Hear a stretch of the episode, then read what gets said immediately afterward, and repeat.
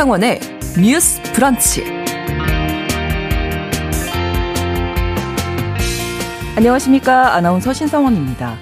간호사와 의료기사, 약사 등이 속해 있는 전국 보건의료산업 노동조합이 오는 13일부터 총파업을 예고했습니다.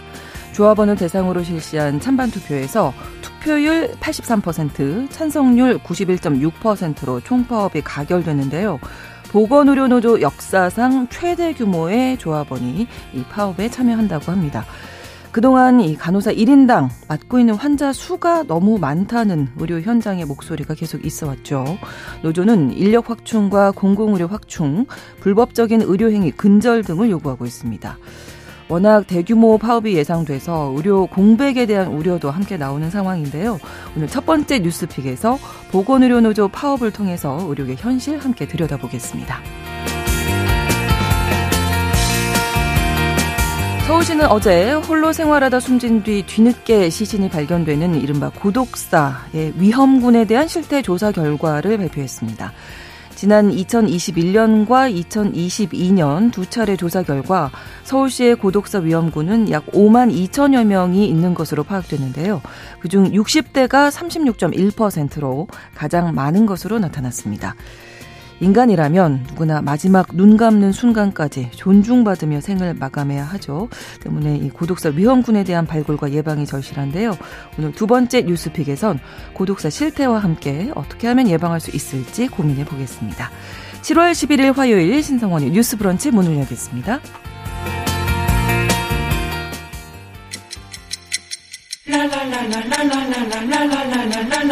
듣고 공감하고 진단합니다.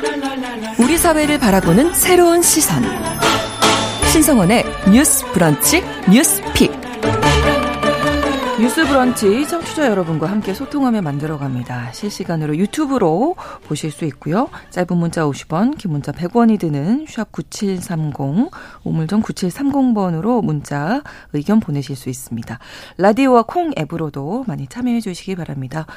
화요일에 뉴스픽 시작합니다. 오늘 조성실 시사평론가 나오셨고요. 안녕하세요. 네, 반갑습니다. 그리고 이 시간에 박다희 기자가 함께 하는데 지역 지방으로 출장을 가서 오늘 어제 이어 오늘도 이슬기 기자님 만나겠습니다. 어서 오세요. 반갑습니다. 네, 더 반갑습니다.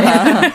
자, 말씀드린 대로 전국 보건의료산업 노동조합 어, 보건의료노조가 13일에 총파업 예고한 상황인데요. 자, 보건의료 노조 하면 이제 간호사분들 많이 이제 대표적으로 떠오르게 되는데 여러 직군들이 함께 하는 거죠? 네, 맞습니다. 보건의료 노조는 이제 간호사뿐 아니라 네. 보건의료 분야의 각 의료직역 종사자들이 함께하는 단체고요. 네. 조합원 수가 8만 5천여 명 정도 음. 됩니다. 네. 조합원들을 보면 간호사, 의료기사, 간호조무사, 음. 요양보호사, 약사, 그리고 병원의 행정직까지 어. 한 60여 개 직종에 종사하시는 분들이고요. 네. 사실상 이분들이 일손을 놓는다면 현장에 오. 좀 업무 차질이 불가피하다고 그러네요. 예상이 되는 상황입니다. 그러니까 쭉 보니까 의사 빼고는 이제 다 포함이 된다 이렇게 보시면 될 것 같은데 역대 최대 규모의 파업이 될 거다. 네, 맞습니다. 했어요. 이번에 이제 투표율과 찬성률도 역대 최고를 음. 찍었는데요. 네. 이제 말씀하신 것처럼 전체 조합원 이제 수는 설명을 해주셨고 그 중에 83.07%가 투표에 참여를 했어요. 네. 약 5만 3,380명 정도로 추계가 됩니다.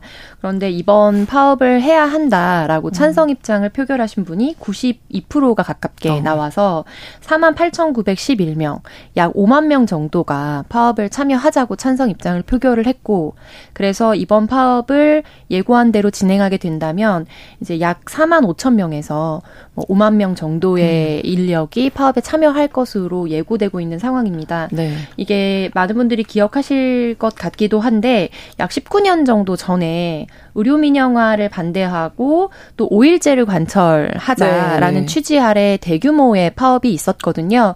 근데 그 당시에 참여 인원이 약 1만 명이었고 음. 그 이후 역대 최대 규모로 거의 20년 만에 네. 전체 직군이 함께 참여하는 파업이 좀 예고되어 있는 상황입니다. 네, 그러니까 조합원들이 찬성이 90%가 넘었다는 건 네, 파업이 그렇죠. 필요하다라고 많이들 느끼고 네. 있다는 건데 파업하는 이유가 어떤 건지 정리 좀 해주실까요?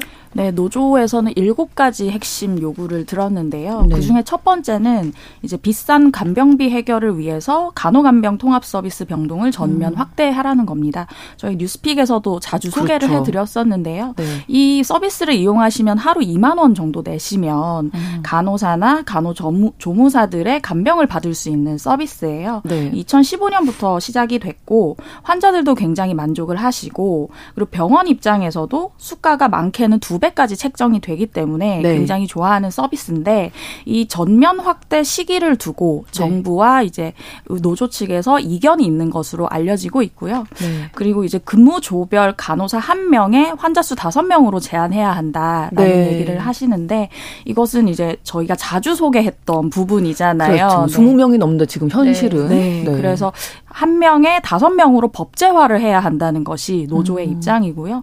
이뿐만 아니라 뭐 적정 인력 기준을 마련하고 이것은 간호사 직역뿐만 아니라 다른 직역에 대해서도 마찬가지고요. 음. 업무 범위를 명확화해야 한다.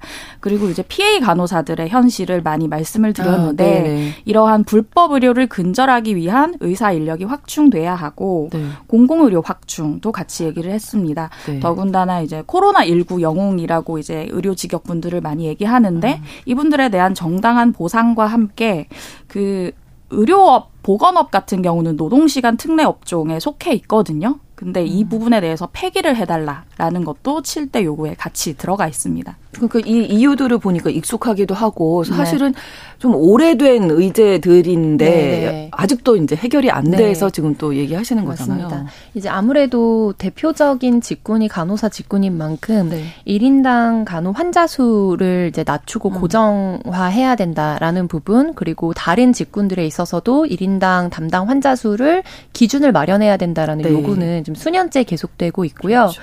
이거는 우리 방송에서도 여러 차례 다뤘던 간호법 거부 논란하고도 음. 연결이 되는 부분입니다. 네. 그리고 이제 또 익숙한 의제는 공공의대 확충 음. 부분이에요. 네. 그래서 이 사안도 지금 뭐 거의 10년 넘게 좀 지속되어 그렇죠. 온 사안이고 이거는 또 최근 몇 달간 논란이 됐던 이제 의사 의대 정원을 확충하겠다라는 음. 것. 그래서 이것이 한꺼번에 뭐 하기로 정부와 음. 합의를 했다라는 또 보도가 나가면서 보건복지부에서는 네. 그런 합의를 결과를 이끌어 드러낸 바는 없고 다만 네. 논의 중에 있다라고 어, 정정 보도를 사실 또 내기도 했고요. 음. 또 의사협회 내에서는 이 결정을 토대로 해서 내부에서 현 이제 관리자들에 대한 대표직들에 대한 이제 비토가 있다라는 뭐 음. 보도들이 좀 나오고도 있는 상황이거든요. 네. 그래서 이게 보건의료 노조와 또 의사협회 그리고 보건복지부 이렇게 모든 당사자들이 좀 연결되어 있는 의제고요. 네. 이 중에 좀 주목할 만한 거는 코로나 전담 병원으로 지정이 됐던 병원들이 있습니다. 네. 그래서 그 당시에 이제 기존에 오던 고정 환자들이 있잖아요. 근데 네. 그런 의료 인력이나 이제 시간 같은 거를 대폭 줄이고 코로나 병동을 우선적으로 배치하는데 음. 네. 투입이 됐던 병원인데 이제 예산상의 문제나 여러 가지 이유로 음. 전체적인 예고되었던 지원액이나 이런 부분들이 많이 줄어들면서 음. 실제로 현장에서 코로나 전담 병원에 이제 포함이 됐었는데 네. 운영상의 어려움을 겪고 있는 병원들이 많다. 그래서 폐원 위기에 놓여 있는 병원들이 있기 때문에 이 부분에 대해서 예고됐던 바와 같이 어 다시 연착륙할 수 있도록 지원금을 음. 지급하는 것 그리고 그때 참여했던 간호 인력들에 대한 이제 보상금 지원이나 이런 부분들이 이제 핵심 의제로 좀 이야기가 음. 되고 있는 상황입니다. 네. 지금 파업 일정이 13일부터 이제 시작이 된다고 얘기한 네. 거죠. 그래서 공식적인 시작일은 13일인데요. 네. 오후 1시 반에서 4시 반 이제 광화문과 대한문 일대에서 오프라인으로 같이 이제 상경 집회가 예고되어 있고요. 네. 하루 전인 12일에는 이제 산별로 총파업 투쟁 전야제를 실시하겠다고 발표했고 이제 14일이죠. 13일 다음 날부터는 세종, 서울, 부산, 음. 광주를 거점으로 해서 시작을 하고 15일 이후부터는 이제 관련된 요구들이 어 명확하게 진행되지 않거나 또 교섭이 잘 이루어지지 않았을 때 무기한 총파업을 하겠다고 예고한 상황입니다. 네. 이제 다만 응급실이라든지 중환자실 등등 이제 생명과 직결되는 필수 인력들에 대해서는 이제 그런 파업을 진행하지 않고 별도로 기존처럼 진행하기로 좀 예고를 한 음. 상황이고 그럼에도 불구하고 어 이제 암병원 암 국립 국립암센터라든지 네. 이렇게 바로바로 바로 하루에 막 몇십 건씩 음. 생명이 오가는 수술이 좀 예고되어 있는 병원들 같은 경우에는 네. 혹시 모를 상황에 대비해서 수술 일정을 전체적으로 좀 조정하기도 한 상황이에요. 아, 그렇군요. 네. 네. 그래서 이런 부분들과 관련해서 병원을 이용하시는 분들도 좀 알고 계시는 게 네. 좋을 것 같습니다. 네. 일단 오늘이 11일이니까 내일 모레 바로죠. 목요일부터인데 네. 의료 공백 환자들이 좀 걱정 많이 하실 수 있거든요. 이 부분에 대해서도. 네, 아까 평론가님께서 네, 얘기하셨던 네. 것처럼 2004년에 보건의료 노조가 마지막 대규모 파업을 했을 때 네. 1만여 명이 거리에 나섰는데 이번 파업이 현실화되면 19년 만에 6배 규모거든요. 그렇죠. 굉장히 큰 규모라고 할 수 있고 근데 다만 말씀드린 것처럼 그 필수 분야에는 인력을 남겨둘 수밖에 없어요. 왜냐하면 네, 네. 그 노조법상의 이제 응급실이나 중환자실이나 분만실에는 필수 유지 업무 인력들이 그대로 들어가야 되거든요.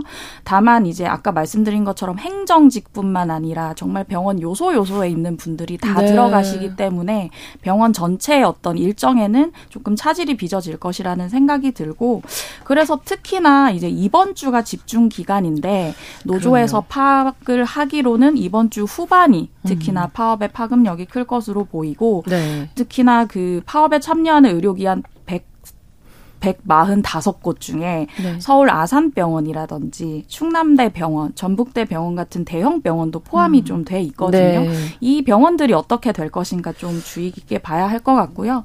일부 지역에 있는 병원 중에서는 지금 응급실에 온 환자들 중에 이제 일반 병동에 입원시키지 않기로 했다. 이런 얘기도 하고 음. 방금 말씀하신 것처럼 국립암센터 같은 경우는 13일, 14일에 잡힌 암 수술을 취소하기도 했고 네. 양산 부산대병원에서는 12일까지 모든 입원 환자를 퇴원시키기로 했다라는 방침을 발표하기도 음. 했습니다. 네. 또 정부에서는 지금 입장이 어떻게 네, 나오는지. 정부에서는 이제 지난달 이미 어, 이런 보건 의료 상황을 위기 단계로 좀 지정을 하고 전체적으로 이제 상황을 좀 관, 어, 주시하고 있는 상황이거든요. 네. 그리고 10일 오후에도 어, 장관 주재로 긴급 상황 점검 회의를 열었습니다.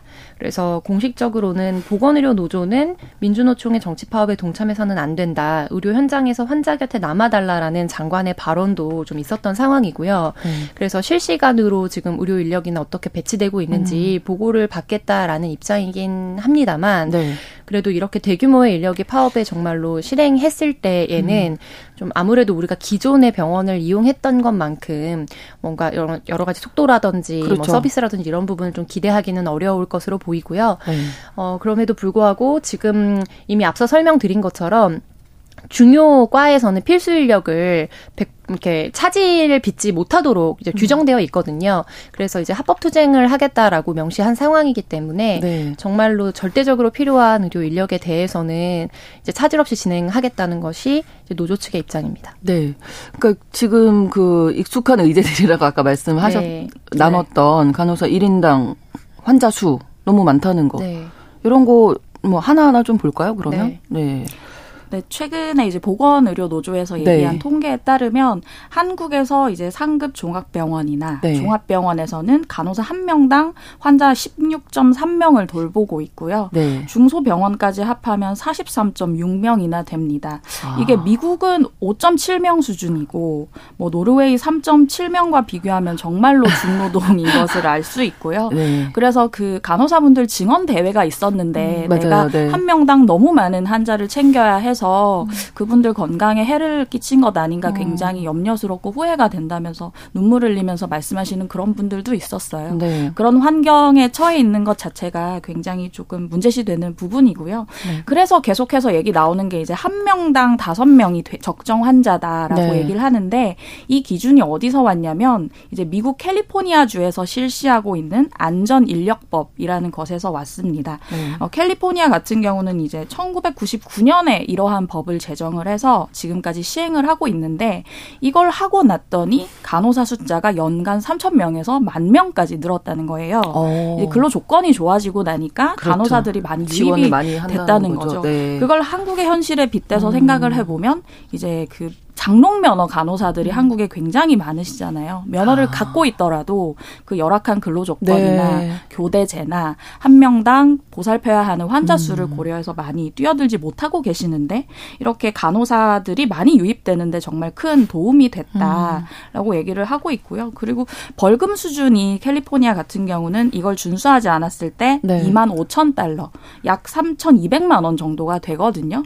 근데 한국에서도 의료법 시행 규칙에 따라서 네. 일평균 환자 수의 40%까지는 간호사를 배치해야 한다는 규정이 있긴 음. 하지만 강제 조항이 없고 만약에 그것에 걸린다고 하더라도 세 번 정도 걸려도 4천만 원 정도라서 아. 병원들 입장에서는 그닥 예. 피해를 받지 않는다는 거예요. 그래서 최근에 나온 말에 따르면 이제 보건 당국에서 그러한 벌금이나 과징금 수위를 1억 원까지 높여야 된다고 음. 하지만 이것마저도 손방망이라는 지적이 많고 그렇군요. 그렇다 하면 이 기준 자체를 상급 종합병원 지정 기준에 들어가게끔 해야 한다. 이 정도 음. 조항은 넣어줘야 이제 그 1인당 환자 수를 지킬 것이다라는 얘기가 나오고 있거든요. 음. 저는 그 정도로 좀 강력한 어떤 처벌 조항에 대해서 우리가 고민해 봐야 하지 않나라는 생각이 듭니다. 네, 간호사 처우를 개선하는 게 환자들을 위한 네, 거이기도 그렇죠. 하니까요. 네. 네. 그래서 이제 뭐 복면을 쓰고 나온 기자회견에서 음. 실제로 아찔했던 의료사고에 준한 현장들에 네. 대한 고발들도 사실 있었고 기사를 통해서 많이들 접하셨을 텐데요. 그러니까 이게 많은 좀 모순적인 상황들을 야기하는 것 같아요. 당장의 파업에 이제 들어갔을 때에는 네. 이제 현장에서 어 의료 서비스를 이용하고자 하는 분들의 불편을 이제 초래하는 게 너무 정말 뭐 명백한데 네. 그럼에도 불구하고 파업을 했을 때 갖게 되는 정치적 부담이 굉장하거든요. 그런데 또 중장기적으로 봤을 때 우리 사회가 갖고 있는 의료 시스템이 이대로 가서는 작동하기 어렵다라는 네. 이제 요구들이 점점 커져 있고 그 전에는 음. 이제 예고였다면 지금 음. 현실로 많이 다가왔습니다. 그래서 위태롭게 어제, 버티고 있었던 거죠. 네네 어제만 네. 하더라도 어그 이제 출산을 앞둔 임산부 음. 환자가 네. 이제 가서 출산할 병원을 찾지 못해서 몇 시간 동안 계속 뺑뺑이를 돌았다라는 음. 부분 그리고 소아과와 관련된 네. 거는 이미 너무 많이 우리가 사례로 다뤘고요. 그래서 이런 부분들에 있어서 결국에 이 의료 현장에 관련된 정치적 결정을 하는 것이 우리에게 굉장히 민생적인 문제인데 음. 늘 환자들은 여기에서 좀 논의 테이블에서 빠져 있다라는 게좀 안타까운 부분이고 네. 다만 이번 파업 같은 경우에는 단순히 간호 인력에 대한 부분만을 이야기하고 있지는 않거든요. 그래서 네. 공공의료 관련된 인력, 특히 음. 이게 의사 정원하고도 바로 맞물리고 이게 PA 간호사가 필요한 이유하고도 맞물리고 그렇죠. 도미노처럼 네. 좀 연결되어 네. 있는 네. 상황입니다. 근데 정부 입장에서는 PA 직역이라는 것을 이제 공식적으로 법제화해서 별도로 법률화 하지는 않겠다라는 게 이제 음. 지금 가져가고 있는 입장이고요. 다만 현재 갖고 있는 간호 그러니까 의료법 시스템 내에서 이런 법적으로 나중에 소송이 걸리는 문제라든지 음. 지금 PA 직군에서 호소하고 있는 이제 위험한 상황들에 대해서 좀 보완책을 마련하겠다 그리고 논의 중에 있다라는 입장이거든요. 네. 그래서 이제 아, 당장 주차 인력부터 시작해서 특히 네. 대형 병원 같은 경우에는 좀 큰 불편이 좀 초래될 것으로 보이는데 네. 이게 어, 중장기적으로 내가 앞으로도 의료 시스템을 좀 이용해야 되는데 음. 그렇다면 이제 어떤 점에서 좀 합의점을 마련해야 하는가 일방적으로 현재의 불편만 보지 마시고 좀 종합적으로 음. 봐주셨으면 하는 마음도 사실 있습니다. 네. 네. 그러니까 지금 그 말씀해 주신 수조씨 PA 간호사들 문제가 네. 사실은 정말 심각한 네, 거잖아요. 어떻게 맞습니다. 보면 법의 테두리의 보호를 전혀 네. 못하고 있는데 관행이라는 이름으로 계속되고 있는 건데. 그렇죠. 네. 편법적인 상황에서 시스템은 굴러가고 있는데 네. 이제 그 부분에서 그분들이 빠지 따지면 지금 네. 뭐 의료 그리고 시스템이? 이번에 총파업으로까지 좀 더 연결되게 된 네. 계기는 사실 간호 인력에 대해서 별도로 규정하고 있는 법안에 대한 이제 거부권 논란이 또 이어지면서 네. 이 부분에 대해서 그동안 어 논의가 본격화되지 않았기 때문에 이거를 논의 테이블로 올리자라는 좀 음. 차원이었다면 이번에는 네. 또 이번 이번 정권 특히 이번 국회에서는 사실 좀 난망한 상황이거든요. 그래서 이런 부분들도 정적으로 많이 얽혀 있는 문제라고 볼 수 있을 것 같습니다. 네. 네, 이번 총파업 기절을 보면 노조에서는 그런 얘기를 많이 해요. 이제 불성실 교섭이다라는 음. 얘기를 많이 많이 하는데 네. 결과적으로는 계속해서 시기를 미루고 있다 정부가 그런 음. 얘기들을 하시거든요. 네. 사실상 피해 간호사 문제에 대해서도 지난 6월 29일에 이제 사회적 논의 기구가 제 1차 회의를 시작했습니다. 치료 지원 진료 지원 인력 개선 협의체라는 것이 1차 회의를 시작해서 이제 관과 민관이 머리를 맞대는 과정이 있긴 네. 했지만 노조가 얘기를 하는 건 이제 계속 정부 사용자 측에서는 정부 핑계를 대면서 불성실 교섭을 하고 정부는 계속해서 제도 개선 정책 추진 일정을 미룬다. 아까 이제 간호간병 통합 서비스 같은 경우도 전면 확대를 우리는 빨리 원하는데 음. 계속 미룬다 라는 것에 있어서 정부의 어떤 의도를 조금 의심하는 이제 음. 믿을 수 있는 파트너라는 어떤 그 벽이 깨진 상황이거든요. 그래서 사실은 이러한 파업이 지속되면 가장 먼저 피해를 입는 것은 국민들 이시고 환자들이죠. 네, 환자들이죠. 네. 이러한 상황을 좀 입각을 해서 정부에서도 조금 더 전향적으로 음. 나서주면 어떨까라는 생각이 좀 듭니다. 근데 지금 이게 프레임 싸움으로 사실 좀 치닫고 있는데요. 앞서 말씀드린 조경 장관의 발언에서도 정치 파업에 참여하지 않길 바란다라는 음. 메시지를 낸 반면 네. 또이 노조 측에서 냈던 이제 기자회견 선포문이나 이런 데서는 명확하게 합법 투쟁, 준법 투쟁으로 진행할 예정이고 합법 투쟁에 해당한다라는 음. 것으로 이제 대응을 하고 있거든요.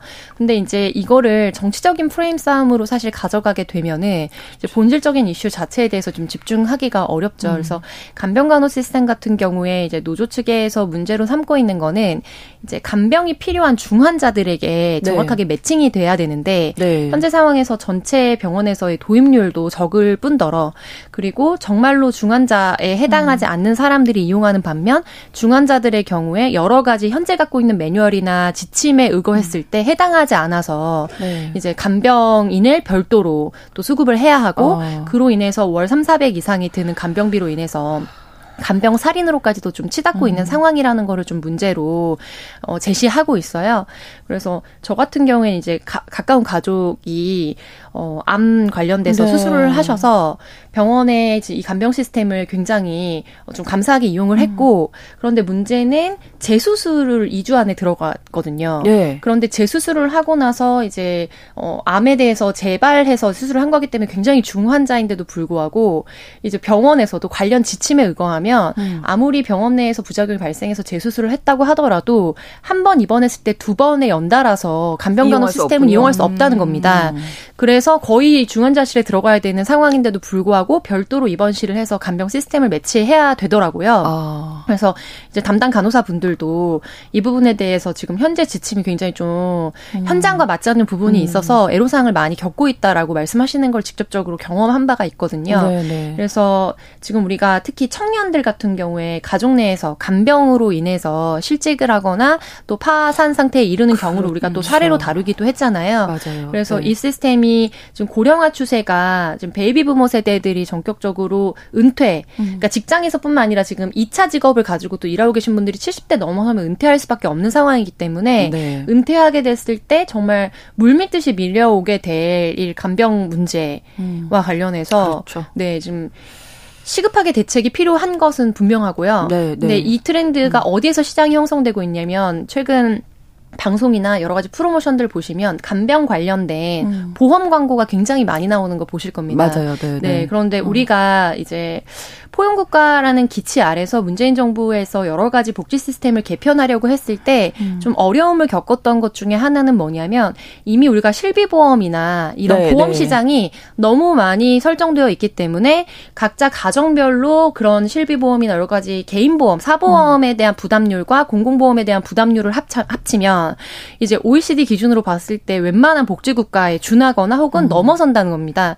그런데 중간에 이거를 감당하지 못해서 해지 중도 네. 해약을 하는 경우가 많고 그런데 정부에서는 사실 관련 법에 근거해서 이 빅데이터를 추산하기가 어렵거든요. 네. 왜냐하면 사기업에 제공한 자료기 때문에 그렇죠. 일방적으로 제공을 요청할 수 없습니다. 음. 그래서 공공 시스템 내에서 명확하게 이 시장이 얼마만큼 형성되어 있는지도 추계하기 좀 어려운 상황이어서 음. 이거를 처음 시장을 만드는 것보다 네. 예, 공공 시스템이 이미 사적인 시장이 형성되어 있는데 그거를 공공 시스템으로 전환하는 건 정말 어렵거든요. 근데 지금 간병 시스템이 그런 진입로에 지금 음. 어 우리가 놓여 있는 상황이기 때문에 절체절명의 시점에 서 있는 거는 확실한 문제인 것 같습니다. 네, 어쨌든 뭐 이게 그냥 개인에 맡기면 안 되고 네. 공공적인 어떤 시스템으로 들어와야 될 환자를 위한 정책이 어떤 것인지를 정말 지금 고민을 해봐야 하는 시점이 아닌가, 네, 이런 생각이 듭니다. 이슬기 기자님 뭐 더 덧붙이실 말씀? 계속 말씀드리는데 네. 사실은 네. 이 싸움이 정치적 프레임 싸움으로 그렇죠. 가지 않았으면 저도 그 생각이 네, 네, 네, 네. 네, 환자를 위한 정책이 어떤 것인지 다시 네. 한번 생각해야 할 것 같습니다. 뉴스 브런치 1부 마치고 2부에서 뉴스픽 이어가고요. 11시 30분부터 일부 지역에서는 해당 지역 방송 보내드리겠습니다.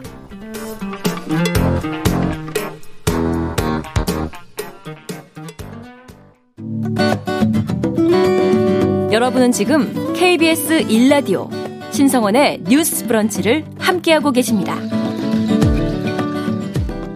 두 번째 뉴스픽으로 넘어가겠습니다. 서울시에서 두 차례 고독사 실태 조사 실시했고 그 결과가 어제 발표됐는데요. 이 조사가 어떤 건지 이슬기 기자님이 먼저 예, 어떻게 진행되는지 짚어주시죠.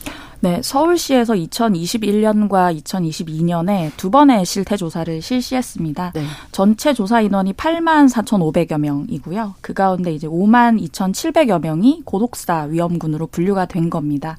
1차 조사에서 약 3만 6천 가구를 발굴했고요. 네. 2차 조사에서 2만 4,440 가구를 추가로 찾아냈는데 2차 조사를 거치면서 약간의 변경이 있었어요. 음. 뭐 사망을 했거나 전출했거나 아, 네. 사정이 바뀐 경우는 빼서 그 인원이 한 6,600가구 정도 되거든요. 네. 그 인원을 이제 고독사 위험군에서 제외를 했고요.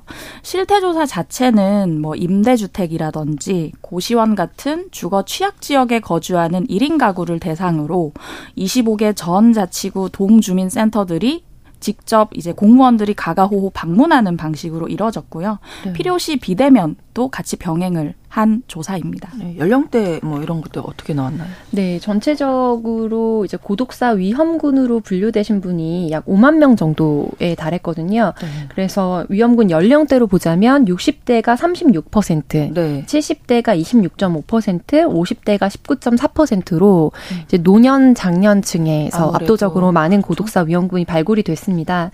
근데 그 중에서 이제 성별로 분류해서 봤을 때 이번 서울시 조사를 근거로 봤을 때는 네. 남성이 53% 여성이 47% 정도로 이제 발굴이 된 상황이고요. 네. 이 경우에는 전체 사회적 고립 위험 1인 가구를 약 14만 2천 가구 정도로 추계를 했는데 네. 이번에 조사가 완료된 가구가 한 8만 가구 중에서 5만 가구가 지금 고독사 위험군으로 분류가 된 거고 네. 6만여 가구가 뭔가 뭐 접촉을 하지 못했다든지 음. 여러 가지 이유로 아직 조사가 미완료된 아, 상황이거든요. 아, 네. 그래서 좀 확대되면은 전체적인 인구는 늘어날 것으로 보이고 다만 어, 지난해 정부에서 진행했던 뭐 조사도 봤을 때 전체적인 연령대 비율이라든지 남녀 성비는 음. 아주 크게 차이가 나지는 않거든요.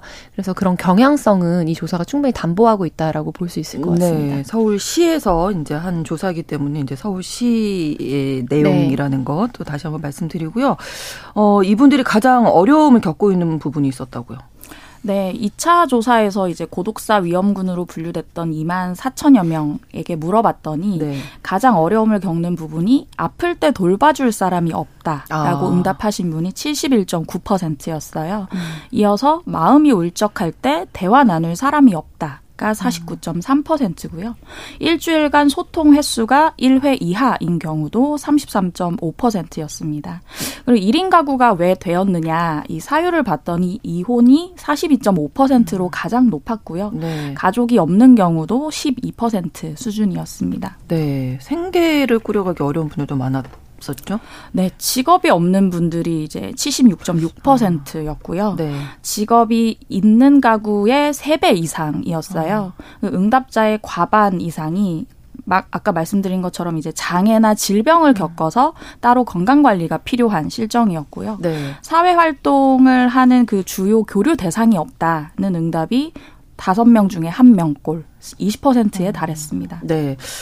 서울시 조사 발표였고요. 지난 5월에는 정부에서 또 처음으로 고독사 실태 조사를 한 바가 있습니다. 정부 조사에서 나온 고독사의 특징도 같이 말씀 나눠볼까요? 네, 정부에서 조사를 하게 된 계기는 고독사 네. 관련 법을 우리가 도입을 했고, 네. 그래서 2023년 6월부터 이제 시행에 들어갔거든요. 그걸 앞두고 좀 실태 조사를 진행했던 거고요. 네. 가장 좀 충격적인 수치는 이제 저는 체감적으로 와닿았는데 어, 하루 평균 한 10명 정도가 고독사를 당하고 있다라는 부분이었습니다. 아.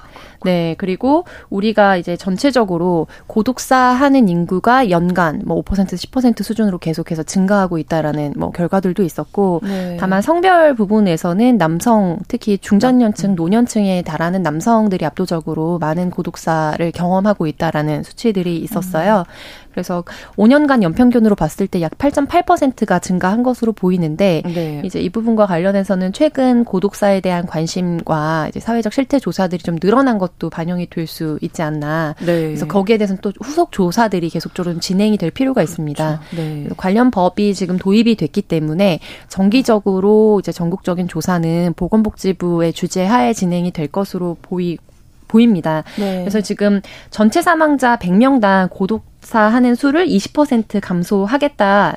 그리고 2027년까지 그 목표를 이제 가지고 가겠다라는 게 이번 5월에 있었던 정부 발표의 중심적인 기저였거든요. 네. 그래서 이걸 생애 주기별로 음. 어뭐 청년 단위에서 고독사 위험군을 줄이려는 대책, 그리고 음. 작년의 대책, 노년의 대책 이런 방식으로 한다든지 지역의 커뮤니티를 활성화하겠다라든지 그래서 조목조목별로 많은 이제 정책을 발표를 했는데 네. 이게 지자체에서도 대책을 마련하도록 하고 있고 정부에서도 대책을 마련하도록 하고 있습니다. 음. 그래서 이게 어, 처음에 도입의 취지는 좋지만 저인구와 관련된 대책들도 보면은 어느 순간 굉장히 열심히 각 지자체에서 진행을 했는데 전체적으로 전국적으로 시민들의 입장에서 봤을 때 네. 우리가 이 관련된 정책과 예산이 어떻게 쓰이고 있는지 체계적으로 자료를 취합하기가 좀 어려워지는 순간들이 음. 있거든요. 그래서 이 부분과 관련해서는 각 정부와 지자체 간의 데이터 네. 공유라든지 정책 그렇죠. 공유에 대한 것들을 또 차근차근 쌓아갈 필요가 있어 보입니다. 네. 정부 서울시 뭐 약간의 차이는 있었지만 가장 큰 특징을 보면 이제 5060 정부 조사에서는 고독사 남성 비율이 많았다. 또 서울시에서는 60대가 제일 높았잖아요. 그러니까 얼핏 생각할 때는 그보다 좀 더 높은 연령에서 네. 많으시겠구나 싶었는데 생각보다 그렇죠. 좀5060 중장년층이다. 뭐 이런 현상 어떻게 보십니까?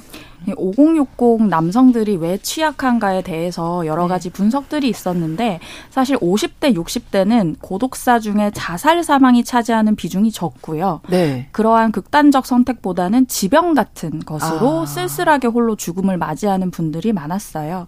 네. 이분들 보면 이제 5060때 보통 이제 퇴직을 한다거나 아, 네. 실직을 한다거나 하시고 그러한 경제적 어려움으로 음. 잇따라서 이제 가족들과 갈등을 겪다가 음. 이혼을 하고 네. 이런 경우 특히나 남성 같은 경우는 이제 혼자 끼니를 제대로 챙겨 먹거나 남들과 사회적 활동을 하는데 조금 어려움을 겪으시는 경우가 굉장히 음. 많다는 거예요. 그렇죠. 그래서 경제적 어려움과 함께 건강과 삶의 만족도가 음. 같이 하락을 하는 패턴을 보였고요. 네. 반면에 20 대나 30대의 고독사 같은 경우는 뭐 20대 같은 경우는 과반을 넘고 30대는 40.2%가 자살 사망이 많거든요. 그래서 이분들에 대해서는 특히나 어떤 정신 건강에 대한 케어 필요성이 많이 대두가 됐고 네. 50대, 60대는 정신 건강과 경제적 어려움에 더해서 약간 사회 활동을 증가시켜야 하는 부분, 소통에 대한 부분이 많이 이제 요청 요청이 되고 있는 상황입니다. 네. 더불어서 이제 고독사 중에서 비수급 위기 가구의 비율이 꽤 높다는 건 제도권 밖에 빈곤층들이 아무래도 고독사와 많이 연결되고 네. 있다. 이렇게 볼 수 있어서 이제 이런 조사를 하는 거는 많이 이제 발굴을 해서 정책을 세우겠다는 건데 어, 어떤 이미 정책들이 좀 나왔잖아요. 네. 네. 지자체별로 이 고독사법이 도입되기 이전에도 네. 사실 좀 특징적으로 진행하는 정책들이 있기는 했고요. 음, 네. 다만 이번 서울시 조사가 좀, 좀 저는 긍정적으로 봤던 부분은 음. 이미 고독사 위기 가구 1인 가구를 이제 선정하는 데 있어서도 경제적 요소들을 포함해서 음. 보았고 그리고 결과적으로 조사 완료된 56,248 가구 중에서 네. 이제 직접적으로 연계가 가능한 복지 서비스로 연계 조 치를 한 건이 42,317건이에요. 근데 네. 이 중에 뭐 안부 확인이라든지 기기 설치라든지 이런 부분들도 포함돼 있기는 합니다만 음. 예를 들면 기초 수급자에 해당했어야 되는데 연결되지 않았던 분들을 네. 연결해 준 사례도 2,247건이고 어. 긴급 복지 시스템으로 어, 기초 수급자는 아니지만 지금 당장의 복지가 필요한 부분들을 네. 뭐 네. 예를 들면은 우리가 안타깝게 기억하고 있는 뭐 세모녀 사건이라든지 이런 사례들에 해당할 수 있는 군들을 음. 좀 연결해 준 사례들이 있습니다. 네. 그래서 이게 보통은 국가적 사업이나 법에 기반해서 실태 조사를 할 때 장관 단위에서 부처에서 진행을 하는데요. 음. 지자체의 중요성이 이런 데 있는 것 같습니다. 그렇죠. 각 주민센터에 네네. 있는 사회복지 담당 공무원들이 음. 가급적 대면 방문을 해서 이런 사례 관리를 하도록 하고 있기 때문에 음. 결국에 한 사람을 발견하는 거는 사람이 해야 되는 일이거든요. 그래서 이 부분에 있어서 각 지자체별로 좀 전체적인 실태 조사가 음. 앞으로도 이제 서울시에서 사례가 크게 나왔기 때문에 좀 연달아 나올 것으로 보이고 네. 또좀 유의미한 거는 본인이 이런 광고나 캠페인을 보시고 네. 연락을 하신 분들도 계시거든요. 어, 그래서 그래요? 조사 대상자에 포함되신 분도 천명이 음. 넘어서는데 네. 이런 분들 같은 경우에도 적극적으로 현재 자기에게 매칭될 수 있는 사회복지 음. 시스템을 음. 좀 찾을 수 있었다는 점에서 이번 조사가 좀 의미를 남긴 것 같습니다. 네, 이슬기 기자님. 네, 저는 이번 이제 대책을 보고 여러 가지 공적 발굴 체계를 고민했다라는 음. 생각이 들었어요. 근데 결과적으로는 조금 더 이게 지속성을 가지려면 네. 민간 차원의 돌봄이 이제 지속되는 것이 중요하다는 생각이 음. 들었거든요.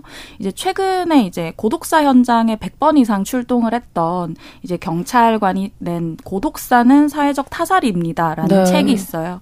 여기 보면 이제 청년 은둔 생활자를 밖으로 나오게 하려면 네. 사실 경찰 경찰이나 구청에서 찾아가면 다 거부감을 음. 갖는다는 거예요. 그렇죠. 그런데 이런 분들한테 어르신들이 가서 네. 세번 찾아갔더니 결국 세 번 만에 집에서 같이 라면을 끓여 먹고 있더라라는 얘기를 했어요. 네, 결국 네. 이런 민간 음. 차원의 음. 돌봄이 굉장히 중요하고 그렇죠. 제도적으로 좀 뒷받침될 수 있는 모델을 좀 생각해봤으면 좋겠다라는 생각이 음. 듭니다. 네, 저 짧게 한 문장. 네, 네, 네. 네, 이게 1인 가구에서 일어나는 일이기 때문에요. 그렇죠. 우리가 현재 계류되어 있는 다양한 가구를 인정하기 위한 법안들이 많이 있거든요. 그렇죠. 네. 그래서 지금 변화하고 있는 생활동반자법이라든지 이런 거에 대한 사회적 합의도 굉장히 음. 이 문제와 맞닿아서 필요한 부분이라고 말씀드리고 싶습니다. 네, 서로가 서로에게 좀 관심이 많이 필요하다 이런 생각을 하게 됩니다.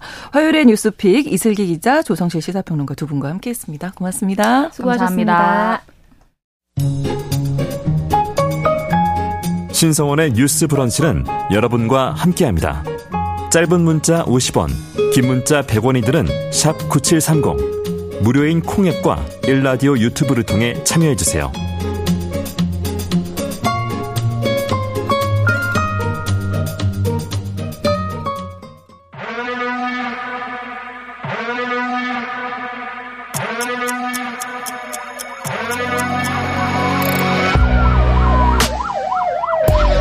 범죄를 통해 우리 사회의 이면을 살펴본다. 뉴스 브런치 서혜진의 범죄 연구소. 우리 사회에서 벌어지는 범죄를 통해서 더 나은 사회로 가기 위해 연구하는 시간입니다. 서혜진의 범죄 연구소 서혜진 변호사와 함께하겠습니다. 어서 오세요. 네, 안녕하세요. 자, 오늘은 어떤 범죄에 대한 이야기를 나눠볼까요? 오늘은 드론을 아, 활용했다고 할까 이용한 범죄에 대해서 좀 알아보려고 하는데 음. 대부분은 이제 드론을 이용한 불법 촬영 그렇, 사건이 대부분입니다. 네. 네. 그 드러나면은 생각나는 게 지난해 뉴스에 많이 나왔었잖아요. 북한에서 용산 대통령실 근처까지 접근을 했다. 네. 논란이 됐었는데 민간에서 드론을 이용한 불법 촬영이 어떻게 이루어지고 있는지 한번 보겠습니다. 이것도 심심찮게 뉴스에서 찾아볼 음. 수 있는 사건인데요. 네. 어, 지난 5일에 서울 마포에서 고층 건물에서 드론을 띄워서 여성의 나체를 촬영한 남성이 붙잡혔다라는 보도가 있었고요. 네. 그리고 21년도 부산에서 네. 한밤중에 그 아파트에서 드론을 날린 거예요. 아, 그래서 오. 아파트 주민들의 어떤 신체를 촬영하고 네. 일부는 되게 사적인 공간에서 네. 뭐그 옷을 벗고 있는 상황이라든지 음. 아니면 성관계 장면 이런 것을 영상으로 촬영을 했다가 이 촬영에 이용된 드론이 이 바닥으로 추락을 하면서 발각이 된 거예요. 아.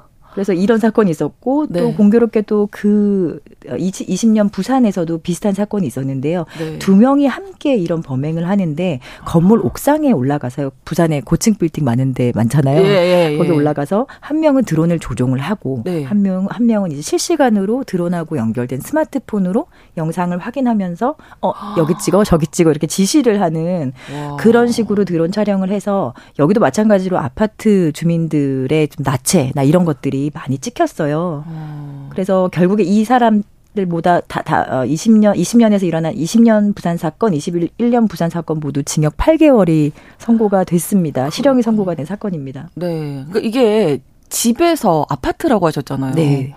내 집에서 내가 뭐, 샤워하고 나와서 그냥 그럼요, 뭐 옷을 네. 벗을 수도 있고, 근데 이제 여기 들어오니 나를 촬영하고 있을 거라는 거는 상상도 못할 일이잖아요. 그렇죠. 특히 뭐 네. 한밤중에 아까 드론을 맞아요. 날렸다고 네. 했는데 상대적으로 좀 고층에 거주하시거나 이런 분들은 네. 사실은 조금 예상하기 어려운 그렇죠. 식의 범죄 피해일 수뭐 있어요. 뭐 커튼을 뭐 닫아놓고 이렇게 잘 안 한단 말이죠. 아, 또 어떤 사례 있나요? 이게 우리나라에서만 일어나는 사건이 아닌 것이 그렇군요. 예, 유사한 사례가 홍콩에서도 있었는데요. 네. 22년 11월에 일어난 사건인데 홍콩도 정말 이제 고층 빌딩이 많은 그렇죠. 도시 중의 하나죠. 네. 홍콩 중심가에 있는 초고가 아파트와 호텔 객실을 아. 대상으로 어떤 사람이 드론을 날려서 네. 우리랑 마찬가지로 이런 식의 어떤 나체 아. 영상 이런 것들을 찍은 네. 거예요. 네. 20대 남성이 경찰에 붙잡혔는데 네. 이 사람이 잡힌 것도 어 우연히 잡힌 게 아니라 그 아까 부산 사건처럼 네. 드론이 길거리에 떨어져 있었거든요. 그래서 주, 아. 시민들이 신고를 했었는데 또 마침 마침이라고 해, 하는 게 적절한 표현인지 모르겠지만 네. 이게 대법원 도로 위에 떨어져 있었던 거예요. 그래서 이게 시민이 신고 네, 참 공교롭게도 네, 네. 시민이 신고해서 아. 이게 어 홍콩에서도 이 사건을 계기로 어 이런 사건 이제 많이 일어날 수 있겠구나라고 네, 네좀 네. 사람들로 하여금 경각심을 불러일으키게 한 사건이라고 합니다. 복선이었을까요? 법원에 갈 수 있는 그러니까요. 뭐 이런 거 법원으로 그대로 갈 것 같습니다. 그렇습니다. 네. 자, 촬영 당하는 대상이 보니까 그냥 불특정 다수인 것 같아요. 실제로는 대부분. 특정했을 수도 있고요. 아, 네, 네. 아니면 이제 불특정 다수를 삼아서 뭐 아파트 음. 주민을 찍다가 어, 네. 저 사람 그럼 한번 찍어 볼까 이렇게 아, 하는 경우가 대부분일 계속. 것 같아요. 아, 네, 네. 근데 이게 참 그 대부분의 이게 드론 촬영한 사람들이 이제 잡히게 되면 하는 변명이 네. 어 고의를 되게 부정을 하거든요. 그렇겠죠. 원래 저 사람을 찍으려는 의도가 아니었는데. 나 그냥 날려보는데. 맞아요. 이렇게 갔다 아파트 예. 단지 안으로 그냥 취미로 드론 하시는 분 네, 아니니까 네, 그냥 풍광을 좀 찍기 위해서 네, 네. 드론을 촬영했는데 우연히 그게 찍혔다라는 음. 주장을 사실 되게 많이 합니다. 그러실 것 같아요. 고의성을 되게 부정을 하는데 사실은 이거는 뭐 본인이 고의가 없다라고 얘기해서 다 고의가 부정되는 거는 아니고요. 그 사람이 찍은 영상이라든지 음. 뭐 각도라든지 이런 걸 보면은 이 사람이 정말 고의가 있는지 없는지는 사실 금방 확인할 수 있는 부분입니다. 그렇죠. 자 드론을 이용한 촬영 뭐 관련해서 많이도 궁금해하실 것 같아서 일단 드론은 아무 데서나 띄울 수 없는 거잖아요. 네, 아무 데서나 띄울 수 있는 이게 법이 있는 거죠. 예, 네. 항공안전법이 일단 적용이 되는데요. 네. 일단은 드론을 구입을 하시면 이 드론이 사업용으로 사용하시는 경우에는 네. 무조건 그 한국교통안전공단에 이 드론을 신고를 해서 아. 신고 필증을 받으셔야 해요. 네. 근데 사업용이 아니라 뭐 취미로 활용할 네 수도 네. 있고 놀이용으로 쓸 수도 있잖아요. 그렇죠. 그런 경우에는 이제 중량 최대 이륙 중량 2kg이 어, 초과하는 경우에만 음. 그때만 이제 신고를 하게 됩니다. 네. 그래서 이게 그 드론 원스톱 지원 센터라는 사이트가 있어요. 네. 이 사이트에 들어가시면은 이제 자, 자신이 가지고 있는 드론 등록도 할 수 있고 어. 어. 내가 여기서 드론을 날려서 뭘 하고 싶은데 비행할 수 있는 구역인지 아닌지 그런 것들을 일단 확인을 할 수 있습니다. 네. 그뭐 비행 금지 구역 이런 것도 있잖아요. 네, 있어요. 일단은 공항 주변 관제권이라고 하는 공항 아유, 주변 반경 9.3km. 네. 그리고 뭐 휴전선이라든지 원전 네. 이런 비행 금지 구역이 일부 있거든요. 네. 이런 데서는 절대 띄울 수가 없고요. 네. 그리고 고도가 150m 이상인 그런 데서도 예, 띄울 수가 없습니다. 음. 반드시 그 사전에 비행 승인 같은 것을 뭐 지방 항공청이나 국방부에서 승인을 음. 받고 어그 비행을 하셔야 되고요. 네. 근데 뭐 고도 이런 구역 구역에 해당하지 않고 또 고도가 150m 미만이다 한다면은 음. 그때는 이제 그 사전 비행 승인이라든지 이런 거 없이 드론을 날릴 수는 있습니다. 150m 미만에서 불법 촬영을 하게 된다. 그럼 법적으로는 어떤 혐의를 받게 되나요? 불법 촬영이라는 거는 이제 뭐 아무나 다 찍는다고 불법 촬영 되는 거는 아니고요. 네. 일단 우리나라 그 성폭력 처벌법상 그 어, 성적 욕망 또는 네. 수치심을 유발할 수 있는 사람의 신체를 촬영한 경우에만 불법 촬영이 돼서 아. 이게 성폭력 범죄로 기율이 되거든요. 네. 뭐 드론을 활용해서 찍었 던지 뭐 아니면 진짜 뭐 스마트폰을 활용해서 찍었던지 이런 거는 상관없이 아. 이게 어떤 그 성적 수치심을 유발하는 종류의 촬영물이다라고 인정이 된다면은 네. 성폭력 범죄로 처벌이 처벌을 음. 받게 되고요. 네. 지금 현행법상 그 법정형은 7년 이하의 징역 또는 5천만 뭐원 이하의 벌금으로 음. 어 규율이 되고 있습니다. 그런데 네. 그 드론 불법 촬영 사건이 이제 간간히 이렇게 2015년 이후부터 일어나고 있거든요. 네. 그래서 드론 드론을 활용한 범죄가 얼마나 되는가 이런 거에 대한 구체적인 통계는 없지만 네. 실제 법원에서 드론을 이용한 불법 촬영 사건 어떻게 그 판결 하나 이런 판결의 그 트렌드를 보면 음. 사실 일반적인 뭐 스마트폰이라든지 카메라 이런 것보다는 네. 조금 더 엄하게 처벌하고 있는 경향이 있는 것 같아요. 아, 그렇군요. 예. 네. 불법성이라든지 음. 아니면 좀 사회적인 비난 가능성 네. 이런 것들을 더 높게 보고 있는 것 아닌가 그렇게 생각이 듭니다. 네. 그러니까 이게 성폭력 범죄로 네, 네, 맞습니다. 취급되는 거군요. 네. 네. 그리고 그럴 수밖에 없는 게 아까 그 피해자가 불특정 다수일 수도 있고 노릴 수도 있다는데 대부분 좀 여성들이 많잖아요. 네, 맞아요. 뭐 드론으로 얼마나 여성들이 피해가 있느냐 이런 통계는 사실은 없지만 네. 실제 뭐 디지털 성폭력 피해 통계를 보면 네. 불법 촬영의 경우, 그러니까 카메라 등 이용 촬영죄라고 하거든요. 어. 이 죄의 피해자 중 82.9%가 여성이라는 여성이다라는 2020년 음. 통계가 있고요. 네. 뭐 실무상으로도 보면 대부분 여성 피해자들이 많아요. 음. 그리고 또 이 디지털 성폭력 의 그 통계의 특징 자체가 그 다른 성폭력 범죄에 비해서 남성 피해자의 그 비율이 높은 것도 음. 또 특징이기도 하거든요. 네, 네. 그래서 이런 것들에 좀 비추어 보면 드론으로 이제 촬영 당하거나 이제 피해를 입은 사람들도 대부분 여성일 것이다라고 저희가 추측을 할수 아, 있을 것 같습니다. 그렇습니다. 근데 생각을 이렇게 해보면 그냥 우리 스마트폰으로 촬영하는 거는 그냥 폰만 딱 들어서 찍으면 되는 건데 네. 드론은 뭔가 뭐 장비도 있고 뭐 무겁게 올리고 뭐 해야 되잖아요. 그렇죠. 좀 수고가 맞아요. 들어가는 건데 왜 이렇게 촬영을 하는 걸까요? 어떻게 보면은 법률적으로는 더 고의가 있는 거고 더 그렇죠. 계획적이라고 볼수 네, 네. 있거든요. 네, 네. 근데 왜 이렇게 하는지 네. 사실 저도 되게 궁금한데 이게 뭐 도박과 같은 중독이다라고 음. 보시는 분도 있는 것 같고요. 뭐 제가 느끼는 바는 일단 그 뭐 한 번 촬영을 해서 네. 뭐 예를 들어 경, 지하철에서 누구를 촬영해서 음. 현행범으로 바로 체포됐다. 네. 체포됐을 때 그 사람이 이제 핸드폰을 이제 경찰에 빼앗아서 확인을 하잖아요. 네. 그럼 그 확인하는 과정에서 정말로 그거 한 번 촬영한 경우가 거의 없어요. 그 한번 아. 촬영해서 운 없이 걸린, 걸린 경우가 거다. 없습니다. 아. 대부분 그 이전에 아. 어 많게는 수만 장 뭐. 수천 장, 뭐 수백 장은 기본이고 그렇구나. 이미 이전에 그런 식으로 습관적으로 촬영을 해오던 음. 그런 사람들이 결국에는 또 뭐, 꼬리가 길면 잡히듯이 그런 식으로 잡히는 음. 거거든요. 그래서 이게 어떻게 보면은 정말 뭐 중독의 문제일 수도 있지만 또 어떻게 보면은 범죄 인식이 되게 낮아서 그러니까요. 습관처럼 네. 그냥 누군가를 타겟으로 삼아서 아. 촬영하는 그런 게 있고 그게 조금 더 발전된 형태가 아마 드론을 통해서 정말 무언가를 조작을 하고 네. 날리고 네. 대상자를 네. 특정하고 네. 이런 게 아닐까 싶어요. 이거는 범죄라는 것. 네. 네. 다시 한번 말씀드리고 이게 더 위험한 건 이제 아까 여성들 뭐 성폭력 뭐 이런 범죄다 이런 얘기 해 주셨지만 결국 유포된 가능성이 있어서 네, 위험한 맞아요. 거잖아요. 그러니까 뭐 사실 단순 촬영 피해를 입은 그 피해자들도 가장 두려워하는 게 네. 일단 내가 촬영 당했다는 그 사실 자체만으로 어 그 영상물이 유포될 수도 네. 있다라는 네. 그 막연한 유포 불안이 음. 가장 좀 심각한 피해 유형이거든요. 네. 그러니까 실제로 유포로 연결되는 경우도 많고요.